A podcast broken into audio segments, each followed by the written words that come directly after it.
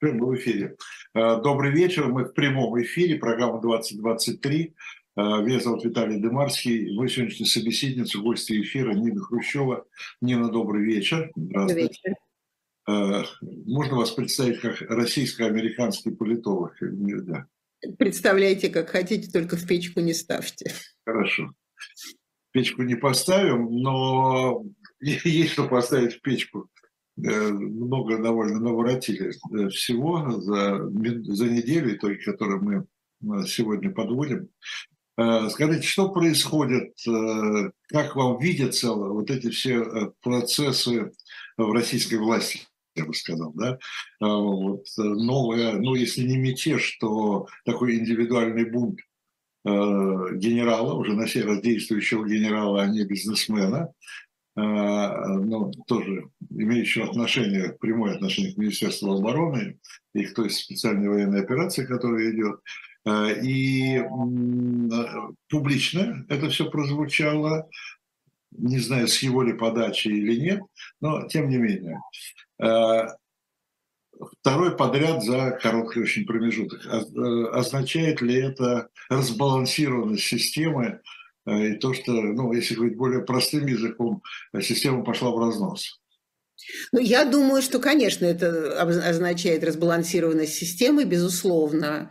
Э, и я думаю, что это просто один из генералов, информация о котором вышла. Я думаю, что их там очень-очень много, этих генералов. Просто, может быть, кто-то не так э, говорит громко, Э, кто-то говорит между своими, но не обращается к высшему начальству, как генерал Попов сказал, он сделал, кто-то потом, или если обращается, кто-то потом не сливает это через Думу и так далее, и так далее. То есть, конечно, в этом смысле процесс не только пошел, он идет уже, уже давно. Очевидно, что он идет уже давно. И это, кстати, э, как раз практически потому, что его то, что нам показали, его обращение очень похоже без мата и без э, э, и без таких всяких гнусных выражений, похоже на, помните, интервью Пригожина, вы помните, конечно, вы помните, 24 мая, вот первое интервью, когда он сказал, что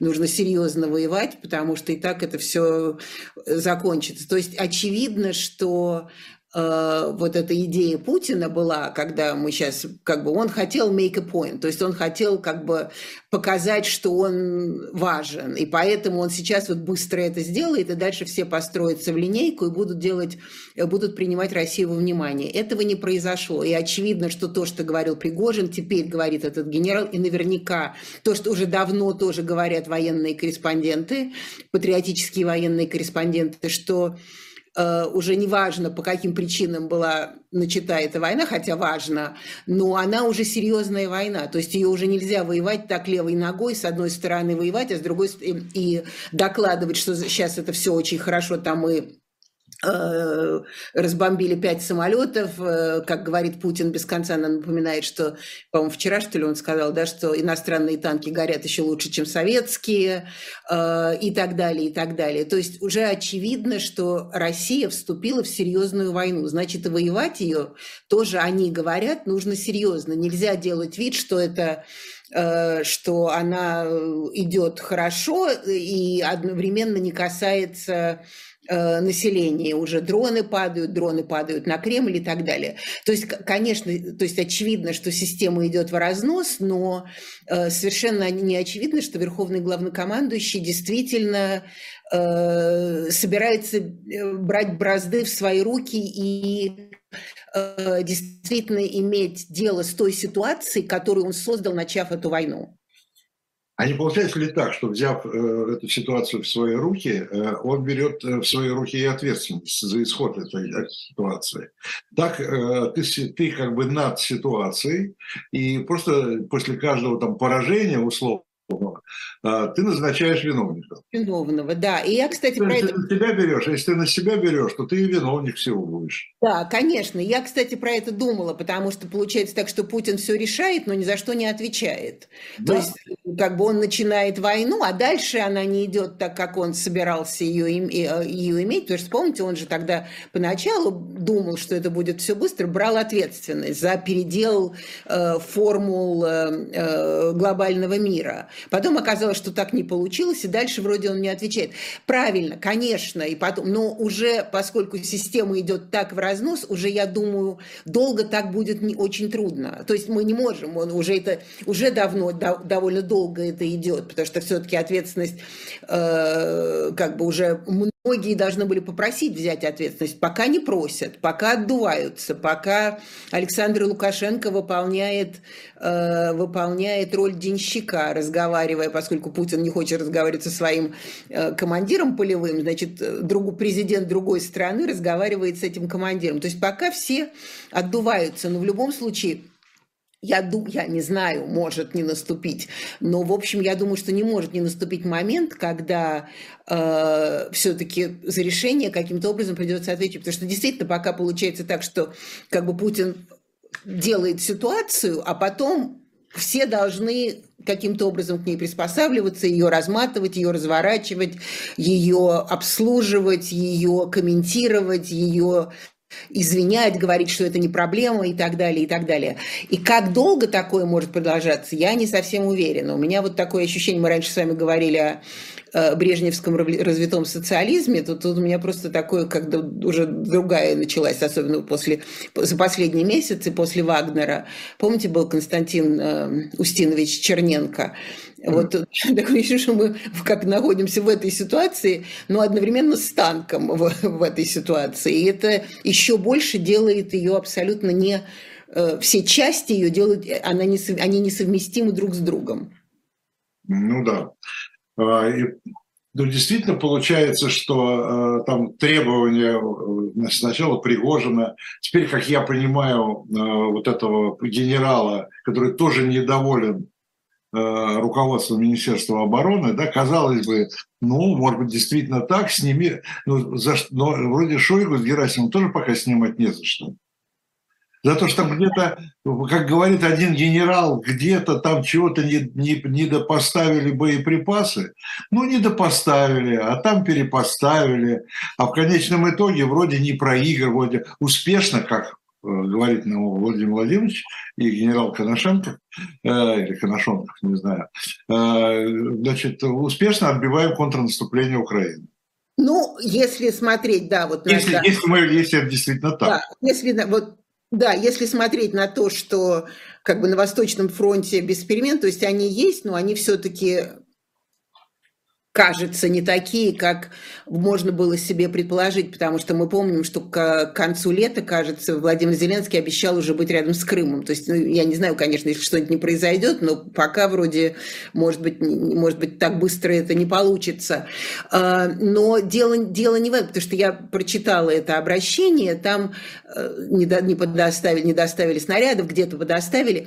Он там говорит о том, что убивают людей, что убивают людей, потому что, не, потому что у меня, такое впечатление, что у Министерства обороны нет ощущения, что они воюют действительно реальную войну. А на самом деле на боевых постах, э, на линии соприкосновения, на там, где идет война, на фронте, там это настоящая война. То есть он как бы возмущается тем, что поскольку ее не воюют как настоящую войну, делая вид, что она идет легко и удачно, то погибает огромное количество людей. То есть вот у меня было впечатление, что он призывает воевать войну как войну. То есть она уже война, уже нельзя делать вид, что вот мы вошли, сейчас это сям что-то такое, а это уже действительно война. Ее тогда и таким образом ее воевать нужно как войну. Нужно иметь боеприпасы, нужно нам же Владимир Владимирович все время говорит, что, конечно, военная индустрия очень важна, но при этом не надо забывать э, то есть оборонка важна, но не надо забывать другое. Значит, надо забывать уже. Вот по мнению этого генерала у меня впечатление, и по мнению Пригожина, ну, генерала лучше, э, больше как бы уважения. Э, по мнению этого генерала, тогда уже нужно и к этому относиться как к войне, потому что из нее, и это, кстати, я сейчас цитирую Пригожина, из нее так, как собирались, уже не выйдешь. А поскольку из нее уже не выйдешь, уже нужно признать, что она идет, и действительно э, в нее вкладывать э, усилия армии. Ну да, но, знаете, ведь э, российская власть, она как действует? Выходит один человек, и мы знаем этого человека, да, и говорит, там, условно, отражаем да, 5... вступление Украины. Да, да. Э, Значит, за один год нам нужно значит, импортозамещение там, в электронной промышленности. Да? И потом начинаются рапорты, доклады. Да. Да? Доклады, все в порядке. Да? Все в порядке. Только через какой-то период окажется, что контрнаступление не отбито, а все-таки оно продолжается. И, ну, я не знаю, я со знаком да. вопроса. Да. Да?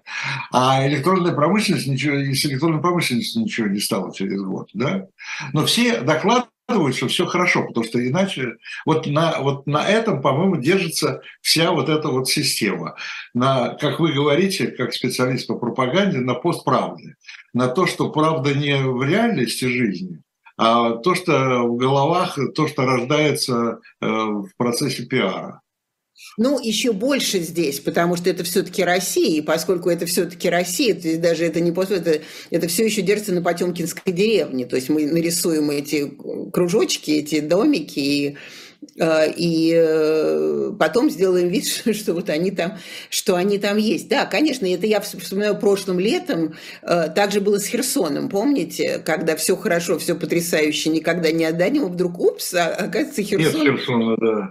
Да, уже Херсона нет и, и нет, и даже неизвестно, будет ли он когда-нибудь, будет ли он когда-нибудь еще. Но вот именно это, об этом, вот такой у меня, что сначала об этом говорил Пригожин в своем грубом пригожинском языке, и потом об этом говорил, говорил генерал Попов. И, кстати, об этом же говорила уже, то есть мы уже видим два человека, по меньшей мере, в Думе э, резонансно. Один – это Затулин, который по-моему, говорил об этом на Петербургском форуме. И вот сейчас, я забыла, как его зовут, этого, э, этого другого депутата, который слил, э, слил слова генерала Попова. То есть очевидно, что и там тоже, то есть среди политиков уже есть, да, что среди политиков уже есть понимание, что, в общем, как бы такая брежневская формула. Черненской, Черненской, мы закроем шторки и сделаем вид, что мы едем. То есть мы не можем закрыть шторки и сделать вид, что мы едем, потому что, как сказал, опять же, цитирую Пригожина, он употребил грубое слово, но э, таким образом как бы профукаем менее грубое слово, профукаем страну. И вот это конечно, а, а Владимир Владимирович по-прежнему, как бы он, у него есть в голове вот эта идея, как он будет ехать, закрыв шторки, и он едет и дает распоряжение, а потом спрашивает, а почему через там, я не знаю, он же только что вчера, да, или сегодня, это было с квантовой механикой уже что-то такое ну, тоже. Он там по, по, понемножку всем занимается. Да, вот он всем а, занимается. Недавно, недавно там астрономию в школе надо преподавать. О, ну, черчи, черчи, какое черчи, черчи, да чем ну, астрономия бы была... Не расстраивайтесь, астрономию тоже скоро. Ну, ну, так все-таки, ладно, астрономию, но черчение, вы же понимаете, черчение – это нам жизненно важный, э, жизненно важный предмет. Нет, и вот это... Так создается впечатление вот этой вертикали власти, вот этого вот, что режим отвечает, я отвечаю за все, да? Ну, я всем управляю. Но ему очень трудно это делать сейчас, потому что вот все-таки все э, смотрят, особенно последнюю неделю, ну, последние три недели, особенно последние две недели, когда вроде рассосался э, мятеж каким-то образом, не каким-то, рассосался, а дальше начинается огромное количество противоречий в во всем. То есть, с одной стороны, нам сам лично Путин говорит, что эти военные компании, они юридически не существуют но при этом они, оказывается, потрачены были огромные деньги на них от государства. То есть государство им платило. А как платило? Вот мне интересно, просто э, существует же, ну, когда по закону, это что, это черный нал? Да, вот кому, как они платили? И поэтому... То есть вот эти вот пол, этот, машина полная Да, денег. вот. Он просто вывез откуда-то из банка или откуда? Это как, вот не знаю, это просто какие-то совершенно, знаете, помните, лихие 90-е практически, э, Ну да. когда с коробками ходили с деньгами. Но, но президент России, главнокомандующий, Не можно говорит. Мы платили им деньги. При этом он одновременно говорит, что, что, что Такого они юридического лица нет. Такого, то есть я вот это, я просто, мы с вами уже много раз говорили про Орвелла, но я просто, я, как- это все-таки раньше это было fiction, это была художественная литература, что война это мир, а, а не- незнание это образование. Но сейчас просто, как, как, как вы в одном предложении, вот, кстати, Дональд Трамп такой был, он в одном предложении умел соединять совершенно несоединимые вещи. Но здесь еще и легальные как бы вещи, потому что Путин говорит, да-да, мы платили, но, но, но этого нет. То есть он, он как юрист по образованию и президент России, он все-таки как-то должен соединить вот эти хвосты для- или, или уже вообще никак? Нет. Я думаю, что поскольку правового сознания нет ни у кого, ни у населения, ни у власти, то ты просто делаешь все, что ты хочешь. И Это даже, э, э, обратите внимание, ну там что-то начали говорить, но людям все равно, потому что так они сами каждый день получают так деньги. Нет, людям еще все равно, потому что, потому что все-таки русский человек, советский русский, и несмотря на 30 лет, казалось бы, эм, большей организации, два пишем, три в уме – это абсолютно нормальное существование. Про это э, раньше, про это делали, делало- делали огромное количество научных работ, это называлось double speak, то есть это двойное э, раздвоенное или двойное, то есть э, двойной разговор и двойное сознание. То есть вы как бы в вашем сознании уживаются совершенно противоречивые формулы именно потому, что все зависит от государства, а не от закона. Но при этом, вот что, чем вот это еще такое орвеловское невероятие э, присутствует, потому что при этом закон э, предполагается, что закон сурово соблюдается по поводу фейков об армии, по поводу, я не знаю, там, поддержки Ну, там иногентов. люди по 25 лет сидят в тюрьме. Да, по поводу, совершенно верно. То есть тут просто закон, он тебя берет за глотку и говорит, что твое каждое движение, оно озаконено, и поэтому ты не можешь шаг лево, шаг вправо расстрел. Но при этом совершенно какие-то абсолютно не, непонятные в той же, в той же, э, э, в той же плоскости, плоскости существуют вещи, которые от- в одно сознание вместиться просто не могут. А у нас могут. Это есть формула для этого. Как друзьям все, врагам закон. Да, или советский слон самый лучший слон в мире, примерно. да. Врагам все, врагам закон, друзьям все. Вот. Здесь есть еще один нюанс, э, о котором э, Путин умолчал, говоря о том, что, ну, рассказывая о том, что нет такого юридического лица. По закону, который, в общем-то, президент должен знать, мало того, что это не юридическое лицо, это нелегальное военное формирование А, вооруженное, да? То есть э, он не просто э, не юридическое лицо, оно запрещено законом. запрещено. Конечно, и они про это периодически говорят, что у Да. нас почему, почему помните, когда Вагнер, э, не Вагнер, Пригорин судился с Алексеем Венедиктовым, потому что э, это нет такого не просто юридического лица, но запрещено законом, а он не в нелегале. Да. Есть да, вооруженное, не- нелегальное, значит, незаконное вооруженное формирование Это э, криминальное образование. получает, получает деньги. Надо что-то И вдруг опомнились. То есть надо с этим что-то делать как-то. Нехорошо, что, да, что Нет, это вообще это криминальное образование, которое вдруг оказалось, получает деньги, потом оказалось, что оно нелегальное, потом оказалось одновременно, мы же видели теперь, э, Андрей Колесников из «Коммерсанта» э, рассказал эту историю про встречу Да. с Пригожиным, насколько мог, рассказал эту историю про встречу с Пригожиным, и оказывается, несмотря на их нелегальность, криминальность, несуществование и все такое, они могли бы оставаться так же, как они и были раньше. Так оказалось. Ну, это удивительная история, конечно. То есть она не, вообще удивляться-то не приходится. Да. Она Да, не- она к сожалению, она не удивительная. Вообще, я подумал, что в любой цивилизованной, как у нас сейчас принято говорить, стране неважно, Запада, Востока, на Востоке тоже есть вполне демократические цивилизованные страны, и в Латинской Америке. Вообще это, конечно, самое мягкое – это импичмент президента. Ну, это... Ну, она... такое. Вообще, а вообще это вообще уголовка. Да, Нет, но пять лет назад я думаю, что все-таки я поэтому и говорю про выстраивание, про выстраивание нарратива. То есть там да. даже никто у президента есть пресс-секретарь. Работа пресс-секретаря выстраивать нарратив. И тем не менее, там не просто ничего не выстраивается, там вообще совершенно ничего не понятно. Потому что, как вы помните, Песков когда у него спросили раньше, где Пригожин, он сказал, что это не, за, не, не работа Кремля, не задача Кремля следить за его передвижениями. Потом через три дня мы узнаем, что оказывается 35 э, полевых генералов, включая Пригожина, оказывается, встречались, встречались с Кремлем. То есть ну, вы сами себя делаете идиотами. Если бы он тогда сказал, вот мы встретились там это, то есть все, хорошо, вы убираете вопросы, а сейчас они своими идиотскими действиями создают больше вопросов, чем ответов. Им повезло, что в России, понимая, что ответов на эти вопросы не будет, их, в общем-то, никто и не задает. Ну, задают, но, в общем... Нет, ну, я имею в виду, мы с вами задаем. А ну, так... Да, да, я говорю, что вот так задают, но но ответа не ждут никакого. Нет, конечно. И, и сами пытаемся ответить. В общем-то, да. Э, еще один вопрос этой недели – это, конечно, саммит НАТО. Э, да, НАТО, НАТО. Э, саммит НАТО в Вильнюсе. Украина должна быть разочарована, очарована. Ну, в общем, мне кажется, что ничего неожиданного. Я думаю, что я согласна с вами, совершенно, по-моему, ничего неожиданного. Я думаю, что Украина не должна быть разочарована.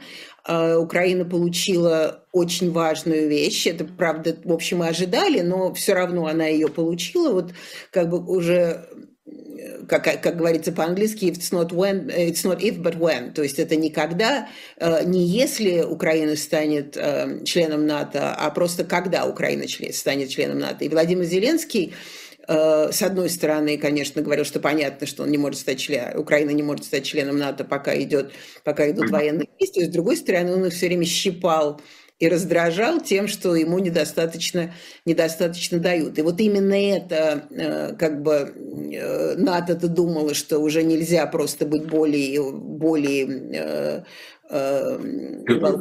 это более раскрыть объятия, чем они это сделали. Там даже в Вильнюсе были э, на площади висели украинские флаги и было написано хэштег вот это не знаю как будет хэштег вот эта штука э, НАТО 33 то есть уже они уже приняли туда и Украину они приняли туда и Швецию. Э, и вот это, конечно, была главная интрига, это то, что Владимир Зеленский остался Владимир Зеленским, и раздражил их так, как он раздражал их в самом начале, когда они привыкали к его такому очень, очень форсированному э, требованию внимания и э, требованию оружия и, так далее, и так далее. Там были, как вы знаете, некоторые, некоторые трения. Бен Уоллес, секретарь по обороне, министр обороны Великобритании, сказал, что мы вам не Амазон. Э, и могли бы быть немножко благодарны. Для тех, кто не знает, Amazon – это интернет-магазин. Интернет-магазин, на котором, в котором все можно заказать. Это как Озон э, и Wildberries в, России, только еще больше. Э, и и даже была статья в Washington Post вчера, кажется, или сегодня, не помню, Э, где э, утверждалось, что американская делегация была настолько возмущена его требованиями, его неблагодарностью, что они даже думали, думали вообще отозвать э, часть этого коммюнике, то есть вообще не предлагать, то есть оставить это еще более размытыми возможностями. Но, но это была просто как такая реакция, ясно было, что никто ничего не отзовет. Так что Украина получила, я, с моей точки зрения, они не могли, конечно, больше ожидать э, хотя, э, как говорили э, бывшие американские, американские политики, американские чиновники, Дональд Рамсфелд был э, секретарь по обороне у Джорджа Буша-младшего в начале 2000-х годов. Он тогда очень памятно разделил Европу на новую и старую. Значит, старая Европа считала, что она дает очень ой, много, а все-таки новая говорила, что давайте прям сразу примем и сразу вообще России ответим Э, Кузькиной матерью. Они, правда, таких слов не знали, но примерно, примерно, так, э, примерно так имели в виду.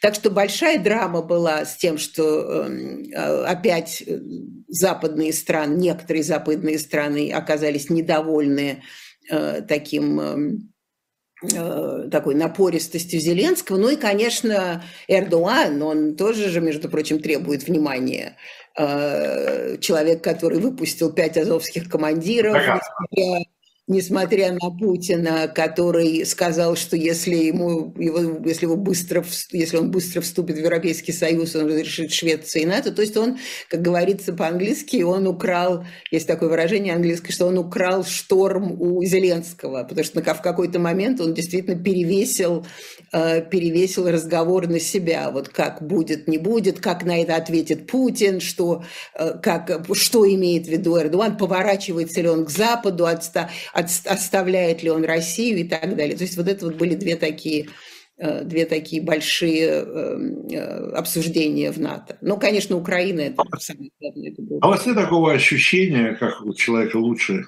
э, нас, лучше меня уж точно, знающего западный политический мир и американский политический мир в первую очередь, что там существует такое у американцев в частности, как у лидеров западного мира, да, что такое раздвоение. С одной стороны, они реально, действительно и искренне хотят победы Украины, да, с другой стороны, они как можно дальше ее откладывают. Потому что они понимают, что такое победа Украины, но не понимают последствий поражения России. Потому что вот это, вот это, вот это, мне кажется, что э, как в свое время Запад боялся распада СССР, так они боятся вот сейчас падения режима Путина. У меня такое ощущение. То есть они его хотят, но боятся в то же время, знаете, потому что черт его знает, что, что, что появится на этом месте. Нет, у меня нет такого ощущения. Я знаю, что это такая точка зрения, которую многие обсуждают. У меня нет такого ощущения. Они с огромным удовольствием хотят падения режима Путина.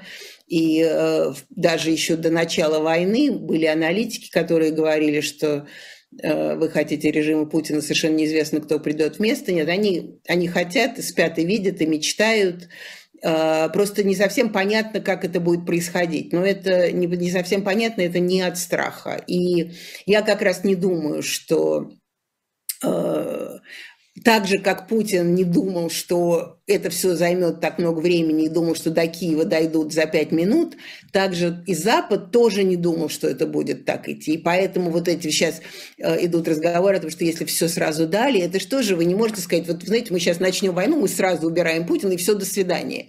То есть это тоже же процесс, это тоже, во-первых, никто не знал, насколько Россия, ну, не слаба, но насколько Россия не организована, насколько не та армия, которую все время раньше показывали на путинских выступлениях там, к Совету Федерации, вот эти картинки, там какие-то мультипликационные фильмы и так далее. Э, никто не знал, э, что Украина будет так, так отбиваться. То есть все это процесс, который как бы учится по дороге, что называется. Но я как человек, который много живет в Америке, у меня совершенно нет ощущения, что они боятся режима Путина. То есть есть... Не, не боятся режима, а боятся его... Боятся развала, боятся развала режима Путина. Есть голоса... И, которые... Извините, и развала России есть голоса, которые говорят, что если не будет Путина, то тогда придет развал России, и тогда вы не будете знать, что с этим делать и так далее. Но э, это, в основ... кстати, в основном это более традиционные, такие киссинджерского типа люди. Это люди из предыдущих республиканских э, администраций, потому что это, это, естественно, сейчас администрация демократическая это люди, которые больше верят в так называемый реал-политик и так далее, и так далее. Это люди, которые не имеют на самом деле серьезного, эм, э, серьезного голоса в политике. То есть они э, имеют голос как бы около политики, потому что был разговор о том, что Сергей Лавров на полях, я забыла, на полях чего уже сейчас, он встретился с некоторыми представителями Э, американского истеблишмента, и они обсуждали, возможно, то и то. Я знаю людей, с которыми он встретился, и это не те люди, которые принимают решения, это люди, которые э, действительно раньше были в каких-то, когда-то в, или советовали республиканским, более традиционным эм, администрациям, но это просто как... То есть для них, для этих людей, которые встречались с Лавровым, для них это career move. То есть это они просто... Это их работа. Это они не... быть посредниками. Да, они, они, то есть, но, но их никто в посредники не выбирал. То есть они просто, как люди с определенным статусом, они это сделали и знают наверняка Лаврова еще с тех пор, когда он был безумно уважаемым э, послом, э, русским, российским послом в ООН. Но это совершенно не... Э, не прямая, как бы не прямая дорога, не прямая линия администрации. Нет, я думаю, что если э, что уход, они видят уход, спят и видят, Байден спит и видит. Потому что тогда Байден, он будет не просто военный президент, который пом- помогает сохранять демократию э, в Европе, объединяют Европу под эгидой, под эгидой Соединенных Штатов, он еще повалил э, диктатуру в России. Вы представляете, какая это президентская кампания? Ого-го. Ну да. На каких полях-то я понимаю, он встречался с ними? Наверное, пшеничных, с учетом зерновой, с учетом зерновой сделки. В Индонезии, где же он с ними... А, нет, вот когда он был, когда Лавров приезжал в Соединенные Штаты вот сейчас. Ну да. Э, смотрите, вот тогда давайте вернемся к генералу еще раз. Э, значит, существует генерал, которого все обсуждают, там до этого Пригожин. Э, еще один факт там, я не помню точно, что-то 13 человек уволили, 12 задержали, или наоборот, 12 уволили из Министерства обороны. 13 то ли арестованных, то ли задержанных, как там, не знаю, там точная формулировка, это не важно. А, и вы сами сказали, что мы, понятно, что недовольных генералов больше, чем один Попов. Да?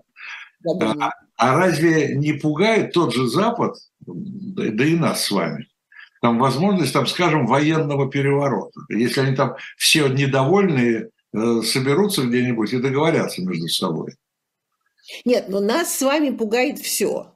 Ну да, а, я понимаю. Поэтому тут мы нас с вами выставляем за скобки. А, Запад не пугает, э, то есть, ну, наверное, кого-то пугает, но не пугает, потому что когда был воен... когда пошел Пригожин, на Западе потирали руки. То есть вот это было, конечно, совершенно невероятно. Они потирали руки, потому что вот пошли на Путина. А кто пошел на Путина и как пошли на Путина, это уже не важно.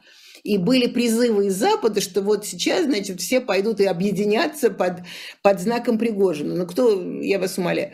А, поэтому нет, я думаю, то есть, опять же, голоса эти есть, что вот там генералы объединятся, все такое, тролливали. Но для Запада выбор, выбор это ФСБ или генералы. То есть для Запада это, как бы, что называется, э, раньше говорили оба хуже. Ну да. А, есть... Даже не оба, уже три хуже, потому что еще и Путин у них тут на пути. Ну а э, насколько вы считаете э, шансы у Путина ну, велики или вообще существуют ли такие шансы, э, что удастся, теперь же можно говорить, по-моему, о его политике, о его линии поведения – как о Микояновской, э, между струйками. Вот э, насколько, насколько он, э, насколько, как долго он сможет выдержать вот это вот как-то, помните, было по поводу Брестского мира, тогда было ни войны, ни мира, да? Вот сейчас такая же, по-моему, ситуация. Ни войны, ни мира, ни, ни, ни СВО, ничего, да, там все и так далее. Ну, это, может, это может долго продолжаться, а может недолго. Ну, во-первых, не обижайте Микояна, во-первых. А, нет, ну это известно просто. Нет, нет, я, знаю, я, я, я, я не имею в виду, что известно. Я знаю, что он пройдет между стру. Я имею, я имею в виду другое. Не обижайте Микояна сравнением. А, да, но у меня нет на это ответа точно так же, как у вас нет на, на, на это ответа. И врут те, у которых он есть, потому что э, многие предполагали, что это долго продолжаться не может, вот уже сколько продолжается. Но в чем мы с вами согласны, и мы не раз это обсуждали, что трещит это по швам все трещее и трещее. И вот это, и как раз Пригожин стал э, тем э, э таким э, каталистом, который да, который это все просто, оно это и так, в общем, было в, в, на переднем плане, а тут он просто, правда, вот вы, говорит Путин, говорит э, Песков, говорит Лукашенко, говорит Пригожин, говорит кто-то, значит, Путин встречается с Пригожиным, и вдруг Путин говорит Колесникову, Андрею Колесникову в интервью э, на вопрос – Понятно, что он совершенно, он его продонировал, этого Пригожина, то есть ему отдали все, но он его совершенно не простил, потому что, ну зачем, если вы все-таки пытаетесь, пытаетесь составить какую-то формулу, ну зачем вы, президент России, Российской Федерации, говорите журналисту, что я вот предложил им остаться, чтобы они там под э, э начальством такого же, я забыла, как вот сухой, слепой, какой-то серый, ну вот какой, какой-то их командир, чтобы они серый, да, чтобы они остались, а Пригожин сидел в первом ряду и, и говорил, что нам это не подходит. То есть ясно, что он его не простил. То есть, ну да, да, да, да. Как был мертвый человек. Он пытается, пытается их разделить, Пригожин да, и Вагнер. Это что, вот, вот это куда, то есть он и так все трещит по швам, и он еще как заноза это все еще больше, больше пытается больше пытается разбить. я, честно говоря, не вижу, как это, ну, то, что это обратно уже, что фарш обратно не проворачивается, это уже, конечно, потому что корова на той стороне не, не будет. Она это очевидно, что не будет, как бы они не хотели. Но э, все-таки просто своими руками, действительно, своими руками рвать то, ту гниль, которая есть, ну хотя бы она, помните, был великий спектакль, во-первых, был великий совершенно, была великая пьеса э, Евгения Шварца «Голый король», а потом был совершенно величайший спектакль в театре «Современник» в 60-е годы «Голый король». И я просто вот каждый раз, когда я это все вижу, я думаю, ну надо же прямо, прямо так вот просто Шварца видишь живыми глазами в президентской администрации. Не знаю, как это может продолжаться. Кажется, что это должно уже треснуть так и так и так взорваться, но пока не трещит, но не взрывается. Я, кстати, просто э, вы так на, на Пескова, надо, не то, что защищать его хочу, но смотрите, но он в конце концов, он же говорит то, что он же не он проводит эту политику, он говорит то, что ему говорят говорить. Я вас умоляю, он, он говорит то, он пресс-секретарь. Я думаю, что он сам не знает, что говорить. Правильно, ну так это вот, как говорит Михаил Сергеевич, в вашем вопросе уже и ответ. То есть в вашем ответе уже и ответ на мой. Потому что ты пресс-секретарь, ты не можешь не знать, что ты говоришь. Ты выстраиваешь нарратив. Если у тебя пресс-секретарь не выстраивает нарратив, его нужно уволить за профнепригодность. А, то есть надо придумывать. Ну, надо, надо, надо говорить. Владимир Владимирович, когда вы будете разговаривать с Андреем Колесниковым, вы не говорите ему, что Пригожин сидел в первом ряду и кивал, потому что это производит плохое впечатление. Одновременно, Владимир Владимирович, когда вы будете выступать, объяснять, почему вы э, пардонировали Пригожина и всех остальных, не надо говорить, что вы заплатили им миллиарды, потому что они не, нелегальны. Незаконно. Да, и вы сами говорите, что они нелегальны. То есть вы президенту говорите, знаете, как Джо Байден, это не хороший пример, но все-таки. Трамп, кстати, все время съезж... съезжал с этих записок. Пишут записку там, на вопрос один отвечаешь это, а дальше... И Владимир Владимирович прекрасно умеет сам ориентироваться. Но тут просто такое ощущение, что они специально, они специально играют Орвела. Просто специально. Вот, вот выходит и говорит, как бы нам сейчас сыграть сцену из океании. Ну, спектакль такой-то любительский получается, непрофессиональный. Абсолютно. И это тоже, между прочим, если уж... Поэтому я так переживаю за Пескова, потому что, ну, ну вы говорите про великую страну, ну так постройте себе хотя бы э, какую-то, как сказать, visible, э, такую, хотя бы Потемкинскую деревню, на которой все не олиповато навалено, хоть там, я не знаю, не знаю, церковь здесь, дом здесь или как-то. Я, я, вы меня извините, я так, я так увлекаюсь, потому что я преподаю пропаганду, и каждый раз, когда Песков открывает рот, я говорю, мужик, хочешь, я тебе помогу? Помогу сейчас. Это вы предлагаете себя, поскольку, поскольку Путин сейчас занимается трудоустройством. Трудоустройством, Он да. же сейчас вагнеровцев трудоустраивал, да? Откуда у него вак... Мне интересно всегда, откуда у него вакансии. Но это не у него, он, он, он же дает, он ни за что не отвечает, но всем дает распоряжение. Он говорит, ну-ка быстро. Найдите им место. Найдите им там это самое. Потому что И куда он их направил работать? На завод, может быть? Да, да, труд, труд Помните, было такое трудовое воспитание? Перековать, ага. перековать, вот было перековать трудом, вот это было. Сейчас же предложение вводить трудовое воспитание в школах. Я как раз сегодня читал, что предлагают опять вводить трудовое воспитание, детей водить на заводы, показывают, как работают заводы. Я уже давно уже заводы, можно подумать, что там заводы уже по-другому выглядят вообще, да? Вместе с черчением. То есть какой-то, то есть занимаемся каким-то прошлым веком, средневековьем каким-то, да, во всем.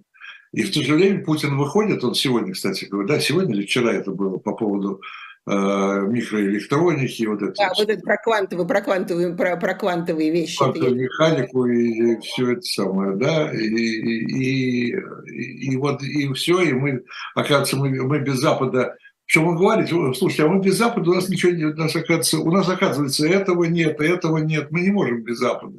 Так что давайте сделаем так, чтобы без Запада.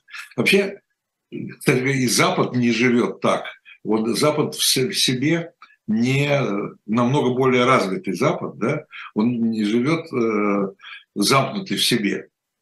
Да, нормальный товарообмен между странами, это нормально. Почему надо внутри одной страны все производить и ни с кем не иметь никаких отношений? Что это такое вообще? Нет, но это, помните, был сталинизм в одной отдельно взятой стране, коммунизм, то есть да. сталинизм. А теперь это путинизм в одной взятой, взятой стране. Это, кстати, очень интересно, как раз вот когда он говорил про квантовую, это то ли вчера, то ли сегодня, я уже забыла, он говорил, что вот мы, а, или ну, в как, недавно это было, когда он говорил, что мы, у нас не хватает того всего пятого-десятого, потому что мы это брали с чужого стола. Что значит с чужого стола? Это глобальная экономика. Люди из, изобрет, делают то, что они делают лучше, и дальше они это продают по миру. То есть так работает экономика по Адаму Смиту. Который... И так работает наука, и наука тоже это глобально. Так работает. Так работает то, что Путин, то, что Путин говорит, Э, мы не, от чего мы не отказались, от чего Россия не отказалась. Но вот эти понятия какие-то совершенно действительно как, как в, в э, школе глубокого Советского Союза. И это, кстати, вот что потрясающе, когда смотришь на выступление. Помните, когда Матвиенко недавно обнаружила, что у нас нет гвоздей своих или чего-то? Да, она была шокирована. И вот это вот какая-то непонятная, вот, вот, вот, это, вот этот историзм, к которому они все время хотят возвратиться как, э, как, э, как дорога в будущее, он совершенно, он построен на э, как, как, так же, кстати, как при коммунизме это было, что э, люди живут не по Эм, социальным формулам существования, а по формулам исторического материализма. Помните, такой был? То есть вот исторический материализм говорит, этот кирпич сюда, тот кирпич сюда, и вот так мы будем жить. То есть бытие определяет сознание. Но... С одной стороны, да, и с другой стороны, вы подождите, вот э, исторический материализм вас доведет до коммунизма, но, вот, да, например, но не сразу. Ну, не сразу. Примерно то же самое, что вот мы сейчас экономику туда перестроим, сюда перестроим. Это, кстати, к вопросу, помните, в самом начале, когда это произошло, они обсуждали, как экономика, как Россия построит свою собственную суверенную что-то такое. Ну, прошел год, доллар 90, евро 100. Еще два месяца назад, по-моему, Владимир Владимирович гордо говорил, вот, обещали, что все развалится, доллар будет по 200 рублей, ну так еще пять минут и будет. То есть вот эти какие-то клишированные формулы, которые, то, что вы в самом начале сказали, выдаются за реальность, а, они них жить невозможно. Они все равно в любом, точно так же, как и в Советском Союзе, они дадут себя знать э, в том виде, что суще, существовать по ним нельзя. Ну да. Ну, так, собственно говоря, я, может быть, и Путина надо защитить. Он же все это говорит э, из, э, вернее, черпает все это из тех э, бумажек, которые ему кладут на стол или из тех разговоров с людьми, которые к нему приходят. Все же хотят ему доложить о том, что все хорошо. Да? А, и правительство у нас замечательно, и, и, и мэр Москвы сейчас вот у нас все замечательно. Он вам все сделает, сейчас мэр Москвы. Но я вам на это отвечу словами Никиты Сергеевича Хрущева, если можно. Ну, конечно. Что, э, как говорил Никита Сергеевич Хрущев, держимся, держимся за власть, как вож за воротник. Это он, это он говорил после э, отставки или до отставки? Это говорил в 1957 году, когда первый раз, когда его пытались скинуть, и он это сказал про Ворошилова. Он сказал, что вот Клим, ты уже молодой человек, молодой человек, ты что, не хочешь на пенсии чеку, что ли, попить? А то держимся за власть, как, как вож за воротник. А потом уже в 1964 году, когда его скинули, и он сидел на даче в Петрово Дальней, он говорил, что вот я хотел на пенсии чайку попить, вот, пожалуйста, теперь, теперь могу пить сколько, сколько угодно, но совершенно не хочется. Э, просто к тому, что когда власть не, не, нет ротации кадров, что называется, когда власть не сменяется, то дальше она Э, действительно э, она становится, э, как это, осифает, эм, закольцовывается, не закольцовывается, а кольцовывается. Кальций, кальцием покрывается. Да, Когда она покрывается. Да, закости, вот, закостеневает. Она закостеневает, и дальше она действительно, она может существовать только вот по тем, по тем формулам, которые она уже для себя вызубрила, потому что она не живое тело, которое движется согласно Э, согласно обстановке, согласно э, как бы мнению людей, она перед людьми не отвечает, не отчитывается, поэтому такая какофония в этих всех их, в их месседжинг, потому что она совершенно и все равно, что мы по этому поводу думаем. Это ее личное дело, она власть. А вот интересно, э, Путин в силу, там, видимо, своей профессиональной карьеры до президентства – Э, и не политической, я имею в виду, а офицерской, э, или в силу еще чего-то там, а он долго у власти, потому он дольше, чем Сталин был, да? Нет. Нет, Нет. Еще? Он, он дольше, чем он дольше, чем Брежнев. Брежнев был 18 лет, а Сталин 20. Но Сталин, смотрите, он при этом, он боится, вот э, вы говорите, он боится вот этой ротации кадров. Он себя окружил вот теми, а? Это, я про это и говорю, конечно. Ну да, да, да. Я говорю, а товарищ Сталин-то э, время от времени все, все свое окружение ставил к стенке и набирал новых. Ну, и... вот, вот, и... по, вот, в этом, вот в этом, видимо, отличие. Нет, ну там, там есть, там, безусловно, есть определенные, есть определенные отличия, но они по-разному оперируют в этой, э, в этой, в этой ситуации не ротации кадров. В этой, в этой системе не ротации кадров. Там это все по-разному, но, в общем, чайку попить на пенсии, скажем так, ни тот, ни другой не хотел. А как вы думаете, интересно, здесь Путин типа, как-то пошутил так? По поводу 1937 года. Опять то ли сегодня, то ли вчера вот на этом сборище а, по, э, по квантовой механике, почему-то по информационной. Это не Путин, это не Путин. Путин. Он сказал, он сказал, вы что имеете в виду про 1937 год? Я надеюсь, не, а, нет, ну это человек этот сказал. Что человек работа... сказал про 37 год, да, говорит, да. что вот там в 37 году, то, то, то. он э, с смеялся и говорит, а вы что имеете в виду? Хорошо, что что-то вы не вспомнили другое там с 37 года. То есть он себя с 37 годом никак не ассоциирует. Э, он вообще, он, э, он, ему хочет, как вы думаете, здесь уже такая психологическая загадка, он хочет быть Сталиным или он считает, что нет, это все-таки другое, что он демократ? Он сам себя считает демократом? Ну, во-первых, он что-то такое говорит про, демок, про, про демократию периодически. Да. Ну, во-первых, вообще, вообще интересно, вот, кстати, меня просто потряс этот человек, я забыла, как он называю, он важный какой-то. Меня потряс этот человек, когда он сказал про Мухина, про рабочий колхоз. Да, про рабочий колхоз, да, в 37 да, что это символ, что вот да. э, так же, а сейчас наше это квантовое туда трали-вали, это такой же символ, как, как в 37 году. То есть уже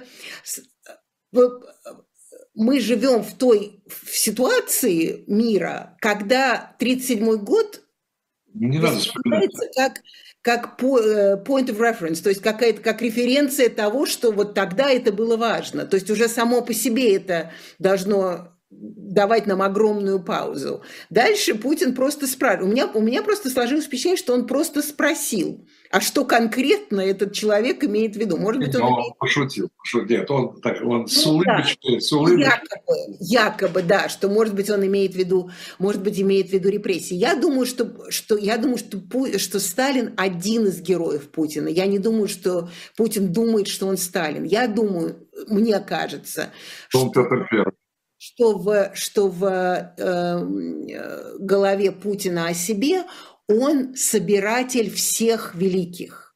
Сталин один из. Петр I, Екатерина Великая, Владимир Великий, то есть вот эти все greats, вот эти все великие, Сталин, все, кто э, э, собирали земли, кто делали Россию той страной, которую... Делают да, Россию снова великой новой великой и так далее, и так далее. И он, Путин, теперь собиратель этого всего, потому что каждый из них был, э, э, был э, как бы частью вот этой хронологии. А пришел Владимир Путин, и он теперь всю эту хронологию от первого Владимира Великого до себя Владимира Великого, он сделает такой вот ковчег, корчег э, э, и так далее, и так далее. Поэтому я думаю, что он видит себя больше Сталина, потому что Сталин был эпизодом, а Путин – это все. Да. У нас подходит к концу наша программа, но еще не заканчивается, поэтому я еще просто обязан э, вам сообщить, уважаемые наши слушатели, как раз тему небольшая рекламная пауза. Э, я вас призываю зайти на сайт shop «Дилетант Медиа». Э, там вы много чего интересного найдете. Журнал «Дилетант», во-первых. Э, напоминаю, что свежий номер, совсем неплохой. Июльский номер там можно приобрести, не только свежий. Там главная тема «Битва за Британию». Очень много интересных, в том числе, так сказать, параллелей. Так что очень интересно, но там много книг исторических. И вот совершенно появилась там замечательная книга, мне кажется, она очень сейчас актуальна. Называется, знаете как, «Конец режима». Как закончились три европейские диктатуры. Режимы Франка в Испании, Салазара в Португалии и черных полковников в Греции. Э, вот такая книга Александра Баунова. Э, и э, загляните в шоп «Дилетант Медиа», не пожалеете. Э, там, кстати говоря, замечательные еще а, плакаты, такие постеры с обложками журналов наших дилетантских. И вы знаете, Нина, на, из пяти э, постеров, которые сейчас есть в продаже, но там, правда, уже по одному экземпляру везде осталось, на двух из пяти Никита Сергеевич, ваш, ваш, ваш родственник. Ваш родственник, мой родственник. А там, где Никита Сергеевич, значит, там есть и ваша статья, я не сомневаюсь. Прекрасно. Да. Ну что, будем подводить э, итоги. Э, через неделю э, будет еще одна программа, будет много программ на следующей неделе. Я надеюсь, что будет что будет о чем поговорить и что не по худшему сценарию пойдет дальше развитие ситуации, хотя я не знаю, куда уже хуже, да? Ну, хуже всегда, к сожалению, хуже всегда можно. Это, об этом нужно помнить, что хуже всегда можно, поэтому... Когда, надеюсь, казалось бы, когда казалось бы уже, что хуже не бывает. Только всегда кажется. На самом деле хуже всегда можно. А, ну, действительно надеемся, что не пойдет по худшему сценарию. Спасибо. Это была Нина Хрущева, политолог, э, профессор Нью-Йоркского университета New School. Правильно? Я всегда, все, я всегда путаю ваш, ваш учебное заведение. И, и просто, а для России просто российский политолог.